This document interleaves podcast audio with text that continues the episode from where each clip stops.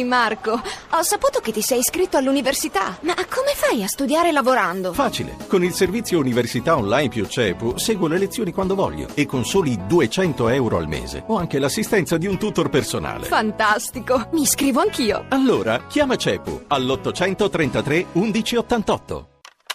Radio Anch'io.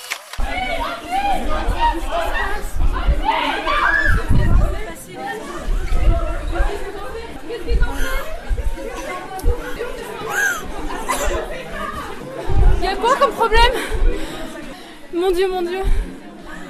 Fight. Mio Dio, hanno sparato. Sono le sette di sera e a Plaza della Repubblica si scatena il panico. Ci sono migliaia di persone in quella piazza immensa, stanno rendendo omaggio alle vittime degli attentati quando all'improvviso in blocco cominciano a correre, a cercare una via di fuga. Ci troviamo tra la ressa che ci trascina via, ci trasporta con forza in una delle strade d'accesso alla piazza. La prima porta che si apre è quella di una palestra, la gente terrorizzata si riversa lì dentro, urla, piange, prega, fino a quando un altoparlante assicura che è tutto sotto controllo, che ora possiamo uscire.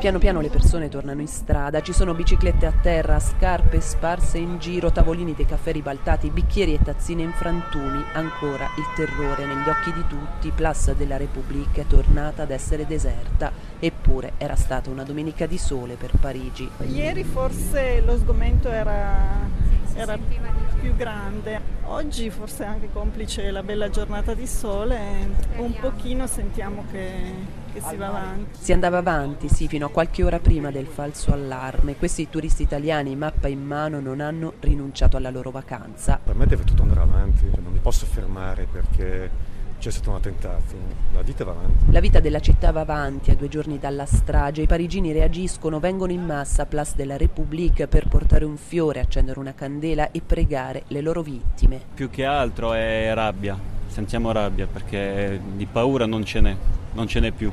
È un sentimento di rabbia e di affrontare queste persone, questa situazione, proprio per mostrare che siamo forti e che non ci lasciamo intimidire così facilmente. La voglia di reagire quindi è più forte della paura in questo momento.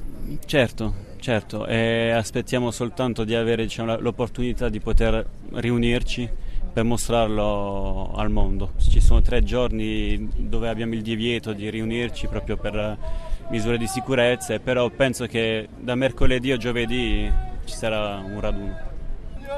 Aux armes, citoyens Formez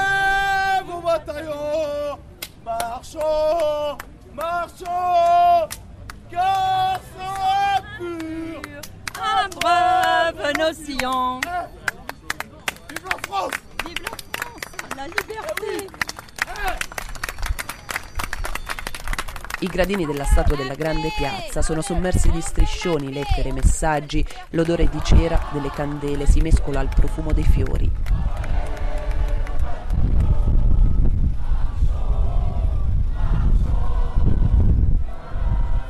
La marsigliese risuona nelle vie che circondano la piazza, col passare delle ore sempre più gente popola le strade, sembra una sorta di pellegrinaggio verso i luoghi dell'orrore, le petit camboges, le carillon, le café bonnebière. Esiste una mia cugina di una mia. Qui è morto un amico, il cugino di un amico, siamo venuti a portargli un fiore, ci racconta un ragazzo, siamo ancora sotto shock. Le candele cominciano ad illuminare la sera i disegni di gesso che colorano l'asfalto a pochi metri dal teatro Bataclan e noi siamo in piedi adesso, si legge per terra, il mio paese è Dio, la mia piccola mano nel suo grande pugno. Ho molta paura, ci dice un signore che vive tra Parigi e Mosca, ma non bisogna avere paura perché io sono un uomo libero.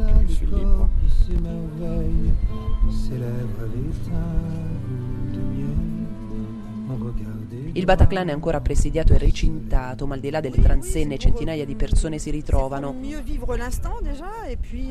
Essere qui, ci spiega questa signora parigina, ci aiuta a capire realmente, al di là della televisione, cosa sia accaduto. Oggi non abbiamo paura perché siamo qui tutti insieme, ma penso che domani, nei giorni e nei mesi che verranno, allora sì che avremo davvero paura. E